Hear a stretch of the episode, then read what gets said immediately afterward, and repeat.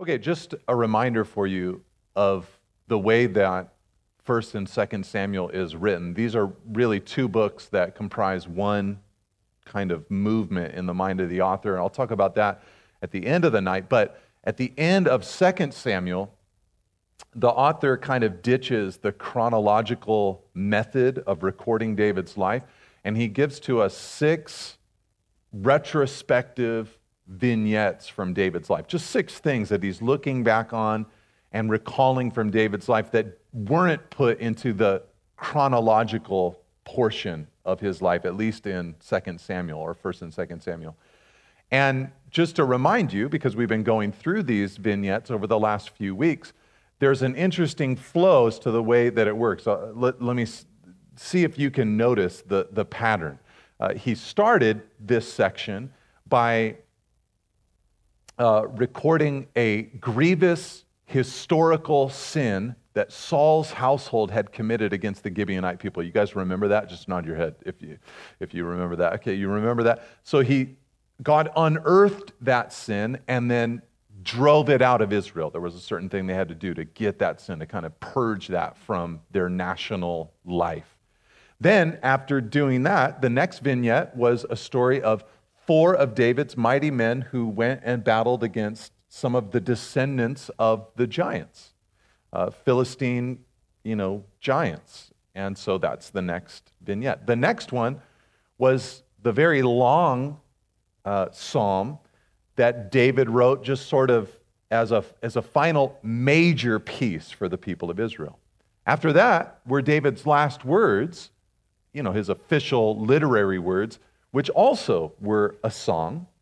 And then there's the story of all of David's mighty men, or the record of all of David's mighty men. And now tonight we have another national secret sin that God is going to purge from Israel. So can you kind of see the, the flow there? A national sin, David's mighty men, a song, a song, David's mighty men again, and then a national sin. So that's what the author kind of had in mind in closing out uh, the book of 2 Samuel. So, what we're going to read tonight is a sin that was found in Israel that God is upset with them over. We're not going to really know what that sin is, but God is going to evidence it in a few unique kind of ways. It's going to take a little explanation from me, I think, as we go through this. So let's read the first nine verses and just kind of see uh, the scene. It says, Again, the anger of the Lord was kindled against Israel. And he incited David against them, saying, Go number Israel and Judah. So the king said to Joab, the commander of the army who was with him, Go through all the tribes of Israel from Dan to Beersheba and number the people so that I may know the number of the people. But Joab said in verse 3 to the king, May the Lord your God add to the people a hundred times as many as they are well, the eyes of my Lord the king still see it. But why does my Lord the king delight in this thing? But the king's word prevailed against Joab and the commanders of the army. So Joab and the commanders of the army went out from the presence of the king to number the people of Israel. They crossed the Jordan and began from Aroer and from the city that is in the middle of the valley toward Gad and on to Jazer. Then they came to Gilead and to Kadesh Kadesh in the land of the Hittites, and they came to Dan. And from Dan they went around to Sidon and came to the fortress of Tyre and to all the cities of the Hivites and Canaanites. And they went out to the Negeb of Judah at Beersheba. So when they had gone through all the land, and really all of the geography that we just read, obviously to us, it's a little foggy to us what all these places are and what they mean, but the, the basic idea of it is that they went as far east as they could go in Israel's territory. They went as far north as they could go. Then they went down the Mediterranean coast and went as far south as they could go. The idea is they covered everything that was in Israel's possession at that time. They went everywhere the Israelites were living to number the people in this census. So, when they'd gone through all the land, verse 8, they came to Jerusalem at the end of nine months and 20 days. And Joab gave the sum of the numbering of the people to the king. In Israel, there were 800,000 valiant men who drew the sword, and the men of Judah were 500,000. That means that they had 1.3 million men who probably the idea is were suitable for military age. And probably the way the Israelites thought about that in that day and age was if you were age 20 to age 50, you could have been drafted into an emergency army. So the idea there is that there's that many men in all of Israel and Judah who would have qualified to be part of David's army. Okay, so that's the kind of the setup. And God is going to just, just spoiler alert here. God is going to judge David for this. This is, this is actually a sin. This is something that he is not supposed to do. So let me address just a few things that stand out maybe to you as we read through this. First of all, notice in verse 1 it says that again the anger of the Lord was kindled against Israel. There's no context for it. We don't know what it was that he was angry with Israel about. But if you've read the Old Testament at all, you could probably use your imagination. I mean, they knew they were really good at all the sins. Okay, so so there was there was something that had become a national part of Israel that grieved the heart of God. Now, some of you you might read God being angry at his people, and just even that idea might you know, cause you to bristle a little bit. You know, how could God be angry? I, I, think on one hand, we do need to do a little bit of work to redeem the attitude of anger. It's not always a bad thing. Uh, there are things in this world that are worth getting angry about, don't you think? So, you know, God being angry, his anger is always righteous, it's always good, it's always pure. So God saw something that the people of Israel were engaged in that was killing them, and that angered the heart of God. Then there's another little phrase there that may have stood out to you. It says also in verse 1 that God incited David against them and said, Go number Israel and Judah. Now, in the New Testament, we learn from places like James chapter 1 that God cannot be tempted, nor does he tempt. So he's not tempted by evil, and he also does not tempt uh, his people. That comes from James chapter 1. The interesting thing is that when you read this same story recounted in First Chronicles, the authors there say that Satan incited David to number the people. So some people think, well, okay, so in Samuel, they were expressing their theological view that God is so sovereign that he will sometimes incite a person to do a bad thing.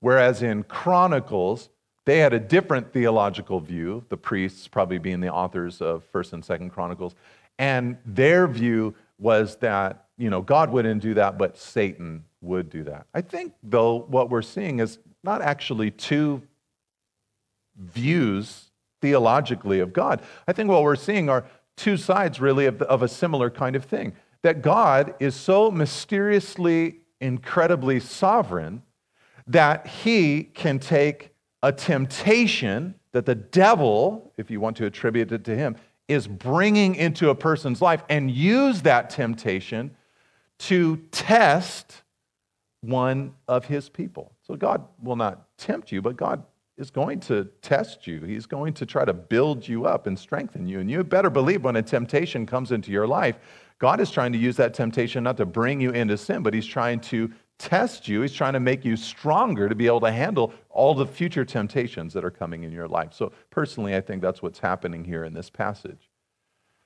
All right, so, so David gets it in his heart. He feels that temptation. I want to number the people. And he gets his generals together, Joab namely, and says, Hey, I want you to go out and I want you to number all the people. Joab argues with David.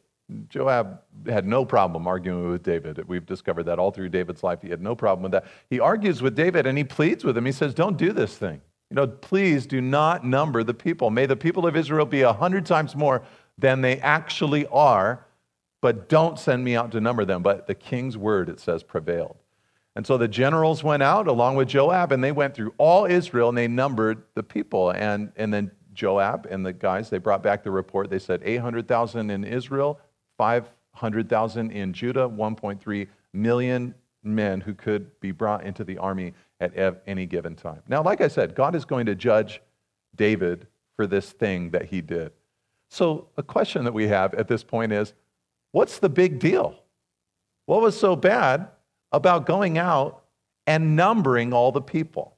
Now, some people will say, in answering that question, well, he should have never counted the people of Israel. You shouldn't count the people of Israel. But that doesn't seem to be true because in the law, in the book of Exodus, God had specific rules for how to count the people. You know, he says, if you're going to count them, then this is how you're going to do it. And I'm going to talk about that in a moment. So it doesn't seem that the sin was that David counted the people, but listen to this. It seems that the sin for David was why he counted.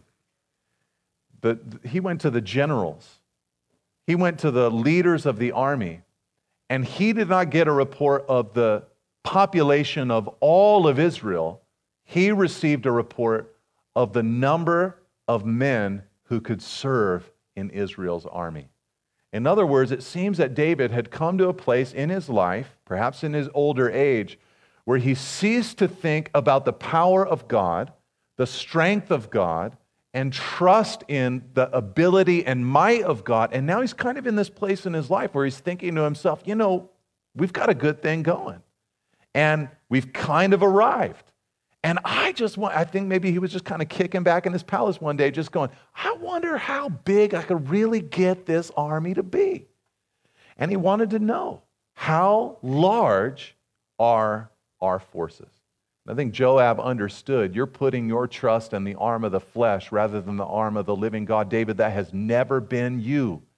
You have never been that guy. You have never been the one to trust in the might of man. You've always trusted in the strength of God. I mean, just imagine little teenage David running out to Goliath. You know, Saul tried to put his armor on him, and David said, I can't run in these, for I've not tested them. And he goes out to battle against Goliath with a sling in his hand and five smooth stones. I mean, you think at that point he was wondering, how, how many soldiers are with me in this? He didn't care. All he cared about was that there was a God who had his invisible army, and that's where his trust was found. So it seems that David was guilty of a little bit of self reliance at this point.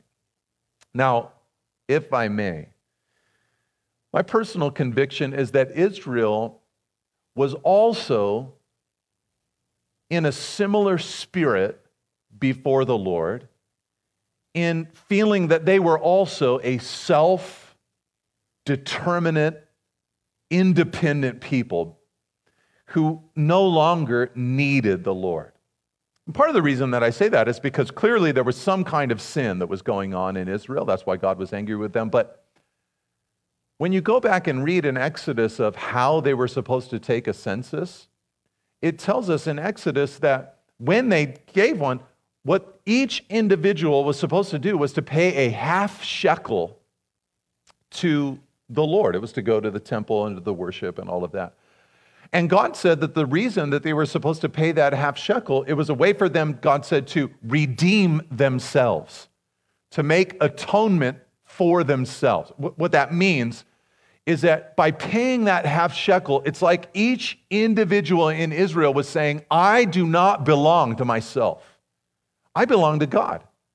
And really, since I belong to God, I should be at that tabernacle all the time serving Him, sacrificing to Him, praying to Him, but I'm going to redeem myself so that I can live my regular life and I can work my lands and all of that. But, but I want to communicate I belong to God. And when you read this census that took place, that's not even mentioned.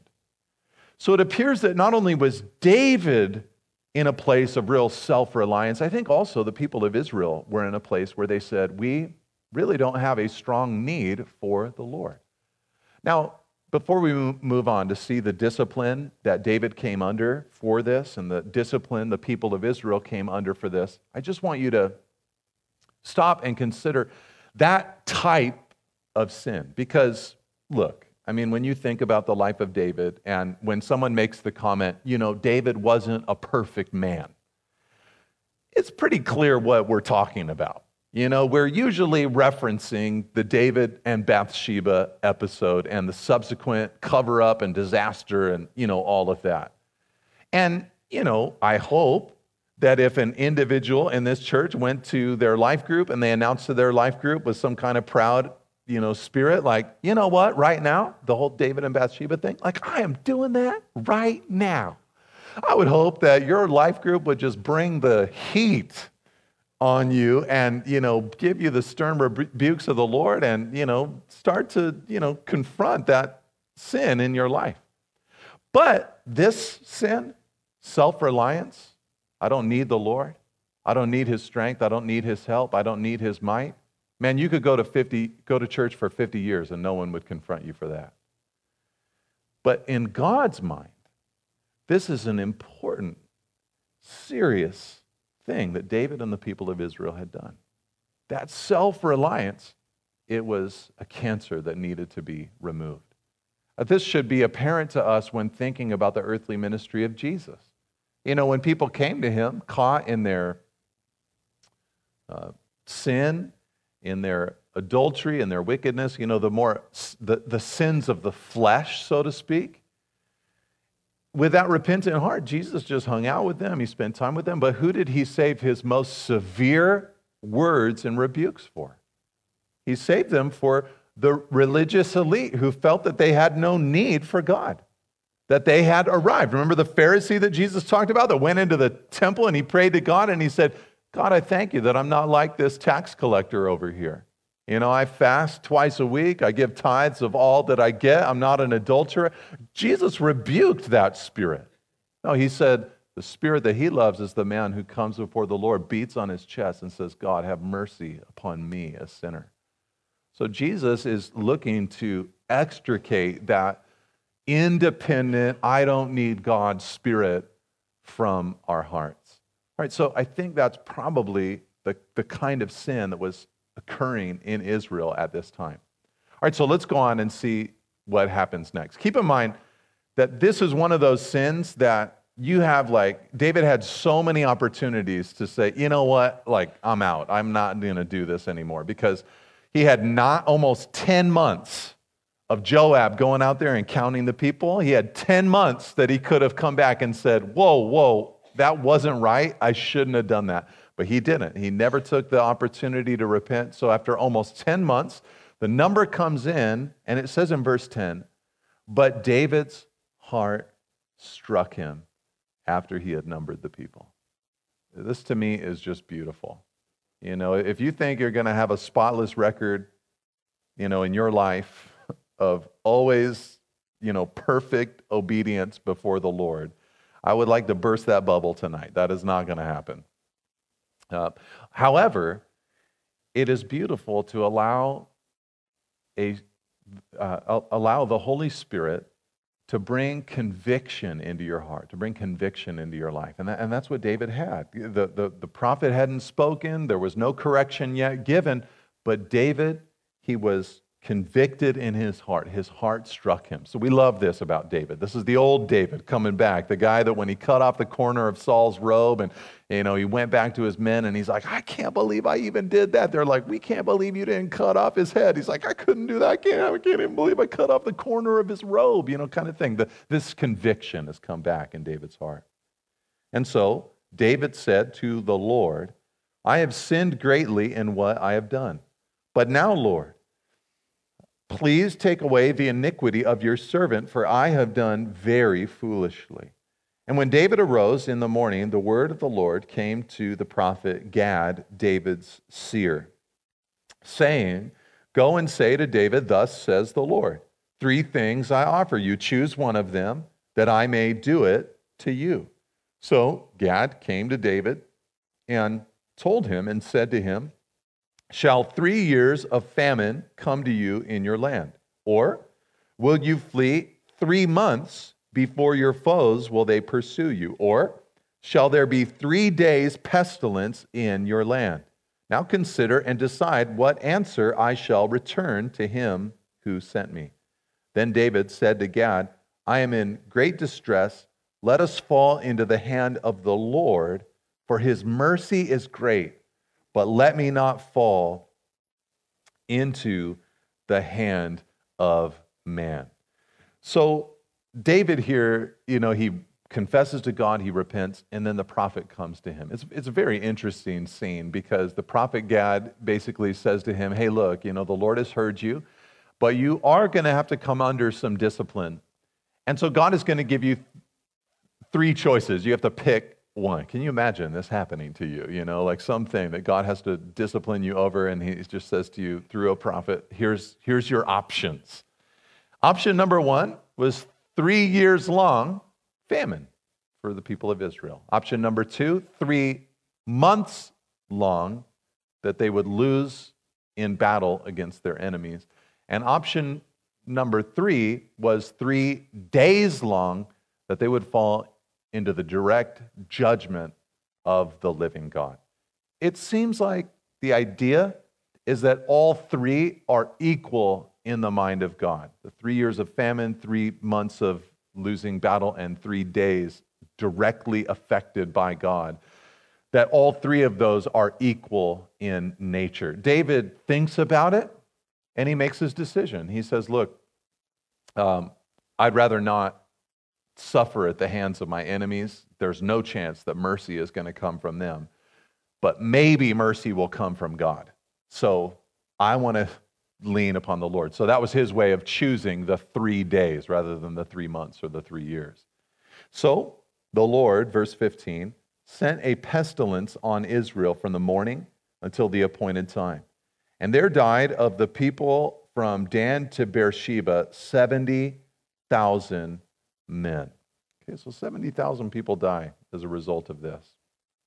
I think numerically, if I've done my math right, uh, that would be similar to in our community, the Monterey Peninsula, it'd be similar to 4,000 people dying in a three day period of time.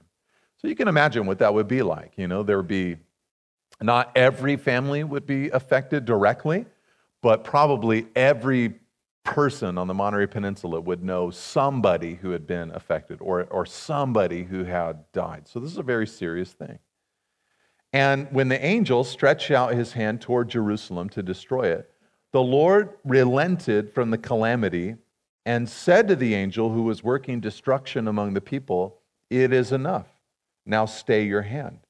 And the angel of the Lord was by the threshing floor of Araunah the Jebusite. Then David spoke to the Lord when he saw the angel who was striking the people and said, Behold, I have sinned and I have done wickedly, but these sheep, what have they done? Please let your hand be against me and against my father's house. Now, I think when David prayed that prayer, I think he was just doing what we do. He was praying a prayer from his vantage point. From his vantage point, he looked at Israel. He said, They're innocent. You know, I'm the one that's guilty. They are innocent sheep. Why would you do this to them? Uh, but then he didn't really give God a, an opportunity to answer. I think God did have an answer, and he probably could have showed David how they actually weren't as innocent as he thought they were. But that was his vantage point. You know, I'm the one who's guilty. But from the beginning of the text, we know that Israel was in sin. And so they all come together, David and Israel, under the divine judgment of God, the discipline of the Lord. Now, you know, I realize that this isn't like a super happy text here. You know, this isn't like, you know, I haven't met anybody today who's like, that's my favorite story in the Bible. I just love that one, you know. But what you're seeing here, I mean, in, in a very, um, you know, black and white, straightforward, very bold kind of way. Yeah, really in a way that you wouldn't see on this side of the cross, uh, except I mean, really, until Christ returns. I mean, some people say things like, I, I, I, don't like the Old Testament, I like the New Testament, you know, because, you know, it just doesn't have that kind of stuff. And it's like, oh, really? You know, it's just all reserved for when Christ comes in flaming fire and judges the earth. So it's there, it's just waiting. You know, God is, is being long suffering so that people can repent and come to Him. Uh, but, you know, as you look at this, the people of Israel, David and Israel, they're coming under the disciplinary hand of the Lord. And what I want you to have is I want you to have this spirit or a, a sense that the discipline of God is a really good thing in our lives.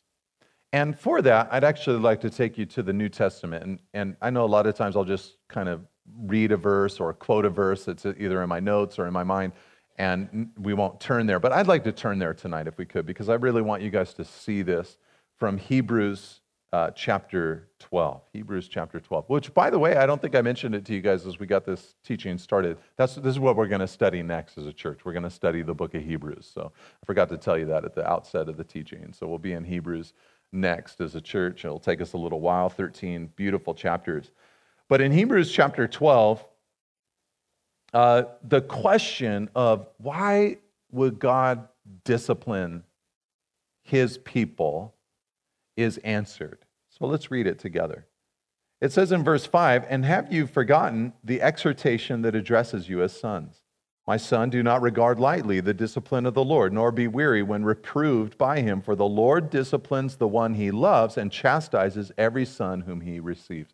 So, the first answer to the question, why does God discipline his people? It's because he has loved them and received them. You know, in, in other words, he is not distant from us. He doesn't he isn't careless towards us. He is full of care toward us. So because he loves us and has received us, then he wants to bring discipline into our lives. He goes on to answer the question, though, in verse 7. He says, It is for discipline that you have to endure. God is treating you as sons. For what son is there whom his father does not discipline? Now, this guy was writing at a different time, a different culture, a different place. I could name all kinds of sons who were not disciplined at all by their fathers, but this author cannot imagine it, you know, just in his culture, in his time. You know, what son is there whom his father does not discipline? If you are, verse 8, left without discipline, in which all have participated, then you are illegitimate children and not sons. So the second part of the, the answer to the question of why does God discipline his people is not only because he loves and has received us, but because when you become born again, you become one of God's children. You know, you become part of his family. And it is his responsibility to shape and bring maturity into the lives of his children. But not only is it his responsibility, it's not just like a distant responsibility, like, I'm going to make a man out of you, you know, kind of attitude. He's in a loving relationship with his people. So, because we're his kids, of course, he's going to bring his discipline into our lives. But then he goes on in verse 9 and 10 to say it this way because, Besides this, we have had earthly fathers who disciplined us, and we respected them. Shall we not much more be subject to the Father of spirits and live? For they disciplined us for a short time as it seemed best to them. I really like that little statement. I'm a, I'm a dad, I have three daughters, and I just get a lot of comfort from that little statement. First of all, that the discipline that I have to give as a dad, it's a short time that someday I won't have to have teenager conversations anymore. You know, someday, I, you know, I, I, it's like I'm looking forward to that. I talk to my daughters about that all the time. Like, what's it going to be like when you're like 25? Like, we, we're going to talk on the phone, right? I'm going to come out and visit you. We're going to hang out together, you know, stuff like that. What's it going to be like when you're 35, 45 years old, you know, and I'm, I'm an old guy. Like, what's it going to be like? You know, I'm looking forward to that. It's he says, it's just a short time. And then he says, as it seemed best to them. That always has brought me comfort too, you know, because parenting is one of, you just feel like a failure all the time as a parent, you know, just like, oh, this is what I'm going to do. This is the plan. And then you try to do the plan and, like, oh, wow, that didn't work. Like I thought it was going to work. You're just trying to go as best as you can. But he says, but he disciplines us for our good, that we may share his holiness. For the moment, all discipline seems painful rather than pleasant, but later it yields the peaceful fruit of righteousness to those who have been trained by it. Again, the question why does God discipline his people? Well, because he loves and has received us, because we're his children, but also because in his children, whom he's loved and received, he is trying to produce a certain level of character in our lives, that we would become holy like he is holy. That we would become trained and changed and transformed, that we would have the peaceful fruit of righteousness, which comes to those who have been trained, he says, by the discipline of the Lord. Now, it's not always pleasant. That's what he says there. He says, For the moment, all discipline seems painful rather than pleasant. But even though it's not pleasant, the discipline of God on the life of a believer is a beautiful and wonderful thing. You know, the Lord will discipline us at times through his words. Sometimes just through scripture as you're reading it and you're kind of going through it, you're passing through scripture. And I'd encourage you, you know, as you're reading the Bible, uh, first of all, I'd encourage you to read the Bible. It's one of the ways that your Father in heaven is going to want to speak into your life. And as you're reading through the Bible, you know, it's really tempting. I, for me, I've had this Bible for, I don't know, six or seven years. And so I, I'm a kind of person, I have highlights in there and underlines and, you know, little things that have stood out to me as time has gone on. And, you know, to be honest, usually it's like the really encouraging stuff that is underlined. So I could like turn any book of the Bible and as I'm going through, you know, kind of like, oh, well, I can't wait till I get to the next underline, you know, or the next highlight. But there are times where there's something in God's word that isn't so much encouraging, but it's confronting something in my life confronting something in my spirit. The Father will do that. He'll do that not only through your personal reading of Scripture, but through the public proclamation of Scripture. Paul told Timothy that the day would come when people would not endure sound teaching, but would instead heap up for, them teach, for themselves teachers who would tickle their ears, who would be willing to affirm their proclivities and desires. And Paul told Timothy, he said, No, that, that's not going to be you, though. You preach the word, you declare the word of God to God's people. And look, there will be times that God's word, as it's publicly read and declared, it will make you happy. It will make you feel warm inside. It will be encouraging to you. And then there will be times where it chastens and it disciplines and it brings correction into your heart and into your life.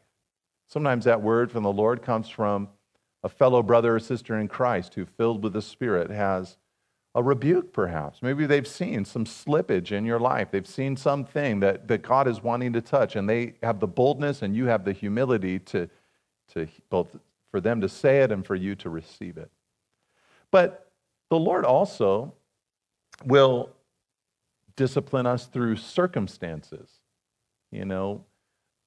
And what I mean by that is that Sometimes there are natural circumstances, uh, uh, excuse me, consequences is what I'm trying to say. So sometimes there are natural consequences and sometimes there are supernatural consequences. Uh, let me give you an example. If a man is married and he is rude to his wife, there are going to be natural consequences and there are going to be supernatural consequences. What would some of the natural consequences be? You'd have a divided home. You'd have a difficulty of just enjoying each other's company. There'd be a coldness in the air. If it was something that was habitual, that persisted for a long period of time, there'd be a lack of trust, a lack of openness that would be there in the home. There'd be a lot of just natural, like you can't be in a relationship like that when you're treating each other that way. There'd be a lot of natural consequences. But let me read to you a supernatural consequence from 1 Peter 3, verse 7. There, Paul, or Peter said, no, Paul did not write 1 Peter, Peter wrote it. He said, Likewise, husbands, live with your wives in an understanding way, showing honor to the woman as the weaker vessel, since they are heirs with you of the grace of life, so that, listen to this, so that your prayers may not be hindered. What that is for a husband who has not lived with his wife in an understanding way, that is a supernatural consequence. So you've got all the natural consequences, but God will sometimes involve himself and bring his own, you know, for lack of a better word, supernatural consequences into a person's life. But another way that God will bring discipline into our lives is just through life itself. Life itself. Have you ever just stopped to consider that life is meant to shape and to mold you. Uh, C.S. Lewis talked about this to a man who thought that the purpose of life was his own personal happiness. And this is what he said He said, if you think of this world as a place intended simply for our happiness, you will find it quite intolerable. I mean, if that's what you think the world is about, like this is the place to make me happy, like you're just going to be disappointed all the time. But this is what he went on to say. He said, instead, think of it as a place of training and correction, and it's not so bad. You know, when you see this world as a place for training and correction, you really kind of look around and you go like, man, it's really good for that. because all the time, you know, we're up against our limitations and new experiences, things we've never done before, pressures that we're experiencing. And perhaps we should consider that these things are brought into our lives for God to discipline and to train us as his people. So God will do that for you and for me, just as he did it for David. All right, let's read the rest of our story and close it up tonight. It says back in 2 Samuel chapter 24, and Gad came that day. So this is David's prophet, Gad, probably actually at least one of the authors of 1st and 2nd Samuel. It's probably Samuel, Nathan, and Gad who compiled 1st and 2nd Samuel. And Gad came that day to David and said to him, Go up, raise an altar to the Lord on the threshing floor of Araunah the Jebusite. So David went up at Gad's word as the Lord commanded. And when Araunah looked down, he saw the king and his servants coming on toward him. And Araunah went out and paid homage to the king with his face to the ground. And Araunah said, Why has my lord the king come to his servant? David said, To buy the threshing floor from you in order to build an altar to the Lord that the plague may be averted from the people. All right, so David just gets this direction through the prophet from God to go up and offer a sacrifice uh, at this specific location. It was, the thre- it was a threshing floor that was owned by this man, Araunah. So David comes up, Araunah sees him, and he bows down, like, What's King David doing here? This is a bad three day stretch in Israel's history. What's David doing here? He falls down. David says, I'm here to offer sacrifices to the Lord that the plague may be averted. Then, verse 22, Araunah said to David, Let my lord the king take and offer up what seems good to him. Here are the oxen for the burnt offering, and the threshing sledges, and the yokes of the oxen for the wood. All this, O king, Araunah gives to the king. And Araunah said to the king, May the Lord your God accept you. So David tells Araunah, he says, Hey, I'm, I'm here to offer a sacrifice to God on your threshing floor. Uh, and so, you know, for them, sacrifices were animal sacrifices. Uh, that they would, you know, offer in, at least in part to the Lord, and then they'd eat and consume themselves. So Araunah hears that and he's like, Man, this is King David. I got to do my part. So he tells him, He says, Look, you can have the threshing floor, and then you're going to need some animals to sacrifice. You can have the oxen, and you're going to need to burn the sacrifice or cook the sacrifice so you can have their yoke and all the you know farming equipment that is made of wood that's attached to them you can have all that burn a fire and it's yours okay so he's just like willing to fund the whole operation. So let's see what David says next. This is in verse 24. But the king said to Araunah, No, but I will buy it from you for a price. I will not offer burnt offerings to the Lord my God that cost me nothing. This to me is one of my favorite statements from David. You know, I'm not gonna, I'm not gonna give to God that which costs me nothing. I'm not gonna come up here on this mountaintop, on this threshing floor, commanded by God to offer a sacrifice and act like it's even sacrificial for me to be here on your land with your stuff, with your oxen, with your wood, sacrificing all that is yours to God from myself. That would not even be a sacrifice. Well, I will not offer to the Lord that which costs me nothing. I've always loved that sentiment from David. It's the kind of spirit I want to have myself. You know, uh, and an attitude, a, a feeling, a sense that says, look, I'm not going to sit around and be the kind of worshiper of the Lord who never does anything sacrificial, says anything sacrificial. Everything is just easy in my relationship with God. No, I want to offer to the Lord that which costs me something. You know, I want there to be a little bit of price. I want to have some skin in the game. I want to lay my life down before the Lord. When I, when I read Romans 12, verse 1 and 2, that we are therefore brothers to, to live as to give our bodies as living sacrifices, holy and acceptable to the Lord. When I read that, I'm like, yeah, man, that's, that's the way I want to live. I want my life, I want this body to be given as a sacrifice to God. I can tell some of you, you have that same feeling. You're nodding your head like, yeah, that's, you know, that's what I want. I, I don't want just to have a, an, a, a, a you know, an, an easy Christianity, just an easy believism, just like a take, take, take, take, take, never sacrifice thing. I want to I want to lay down my life for the Lord. But as beautiful as that is, I think it's good for us to stop and say, but what made David feel that way? What made him what made him think like that? I believe that David felt that way. I, I and the reason I'm saying this is because there's some who will, you know, there, there's, there's part of that idea of living a sacrificial life and, and all of that. There, there's part of that message that is actually just appealing to your flesh. Yeah, I want to be a hardcore Christian. You know, I want to make a difference. I want to, I want to, I want to. And it's like, oh, whoa, hold on a second. I thought this was about the Lord, not about what you want to do or the reputation you want to have. It's actually not that hard to stir people up, to be like, yeah, let's sacrifice. Not, I mean, it's harder to get them to actually do it, but to want to, you know, or to say, yeah, that's me, you know, kind of thing. But I think that David came to this place in his life because Every time he was in need of God's forgiveness, every time he failed, every time he fell short of the glory of God, he would test that part of God's character, that part where God said, I'm gracious, I'm merciful, I'm slow to anger, I'm abounding in loving kindness. And he would test that.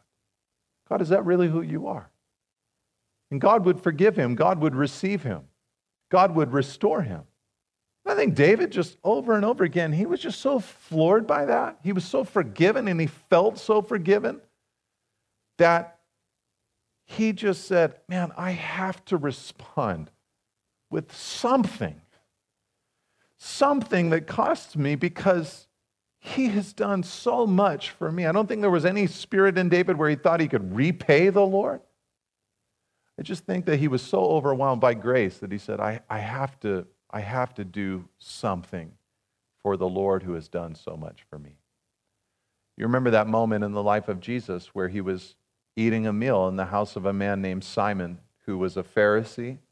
You might remember this story, it comes from the Gospel of Luke. But when Jesus came in, he just sat down and you know, Simon was there hanging out, but there was a woman in town. The Bible says she was a sinful woman. We don't know what she'd done, but it's not hard to use our imagination. But she heard that Jesus was in Simon's house, and so she came in. And she was weeping. She wiped his feet with her hair and her tears, and she, she washed his feet in that kind of way. And she, she kissed his feet as well. And she, she just was generally bestowing worship and honor upon the Lord. And Simon, you know, Pharisee, he, started having a conversation with himself. You ever had a little talk with yourself, a little conversation with yourself? That's what happened to him. And he started talking with himself. And he said, if this man was a prophet, because he was trying to figure Jesus out, so he said, if he was really a prophet, he would know who this woman was and he would withdraw from her. He'd be repulsed. He wouldn't let her touch him. Really, Simon only knew part of what Jesus was. Jesus was more than a prophet. He knew everything about the woman, yet he still wanted to engage with her and not only engage with her, but to restore her. So, Jesus, in that moment, he knew what was going on in Simon's heart. So he said, Hey, Simon, let me ask you. There's two men. One owes 50 denarii to a man, one owes 500 denarii to a man. They can't repay the debt. They're just totally out of their depth. And one day, the guy that is owed all that money, he forgives both of them their debt. He just wipes their debts totally clean. How, like, how awesome would that be? You know, I, I'm sure some of you are in debt right now financially. Wouldn't that be cool if just somebody came by and said, like, I just forgive you all that debt? Not just somebody, like the bank, you know. If, Pastor Jeff comes and says that to you after service, it doesn't count, you know. So Simon answered, Well, I think the one that was forgiven the 500 denarii rather than the 50, the one that was forgiven more debt. And Jesus said, Yeah, you know, when I came into this house, you didn't give me the customary kiss, you didn't give me the seat of honor, and you did not wash my feet. But when she came into the house, she washed my feet, she kissed my feet, she honored me. And Jesus said, Because she's been forgiven much. You see, those who have been forgiven much, Jesus said they love much. And then Jesus said to Simon, he kind of changed it on Simon. He said, He who is forgiven little loves little. Simon, you know why you don't do any of those things for me? Because you just have no concept of grace. You have no concept of what it means to be forgiven. You think you are earning your position in the sight of God. And if you just even had a clue about forgiveness and grace, you would, like this woman, love me. I think this is the best way for a person to become radical and wild and zealous and sacrificial for the Lord, is to have a deeper, broader view of how fabulous, how wonderful, how deep the grace, the mercy, the forgiveness of God runs.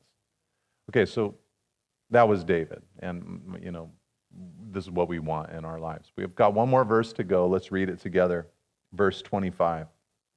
It says, And David built there an altar to the Lord and offered burnt offerings and peace offerings.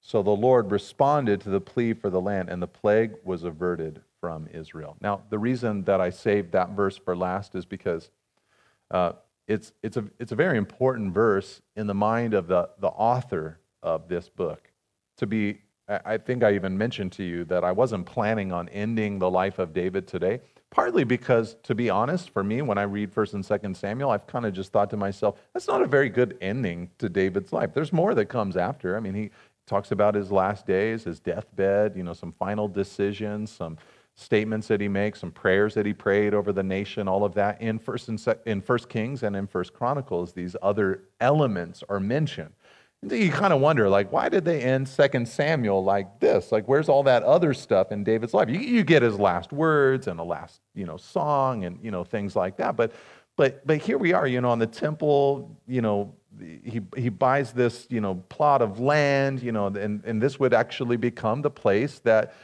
they would build the temple for the Lord. This is actually where the modern day Temple Mount uh, in Jerusalem exists.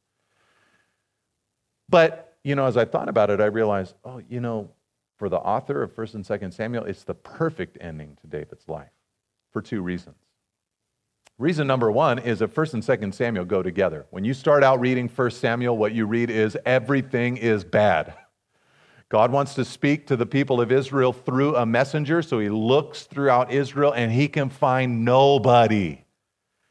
So there's a young woman named Hannah, and she can't have babies, and she's praying to God, God, would you give me a child? She keeps praying to God until she finally prays this prayer God, give me a son, and if you do, I'll give him back to you. And when he, she prays that prayer, God's like, I got my man. I couldn't find anybody living. I had to find a womb to find a messenger, you know? So that's how the book begins. The priesthood, chaos. It's a total apostasy. It's just a disaster at the book at the beginning of 1 Samuel.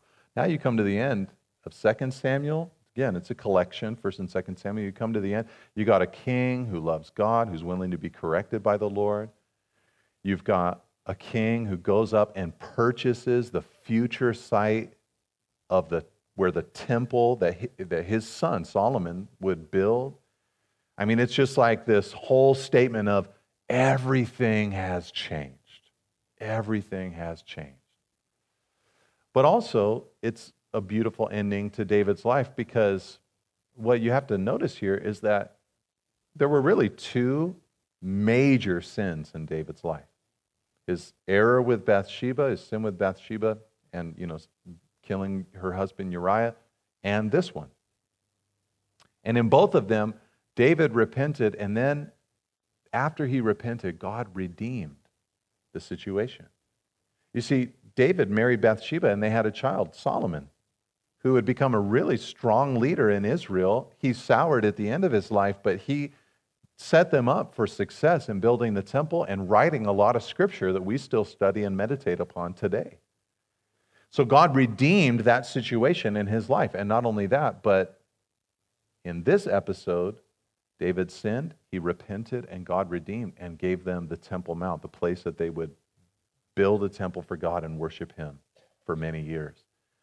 So it's like the author in his mind is saying, Look at the grace of God. Look at what is unlocked when a man or a woman finally comes and repents of their sin. God is at the ready to bring restoration, redemption into their lives. And that's who God is. God is a God who is able to redeem even the ugliest parts of our histories and lives if we will humble ourselves and come to that place of saying, God, would you forgive me?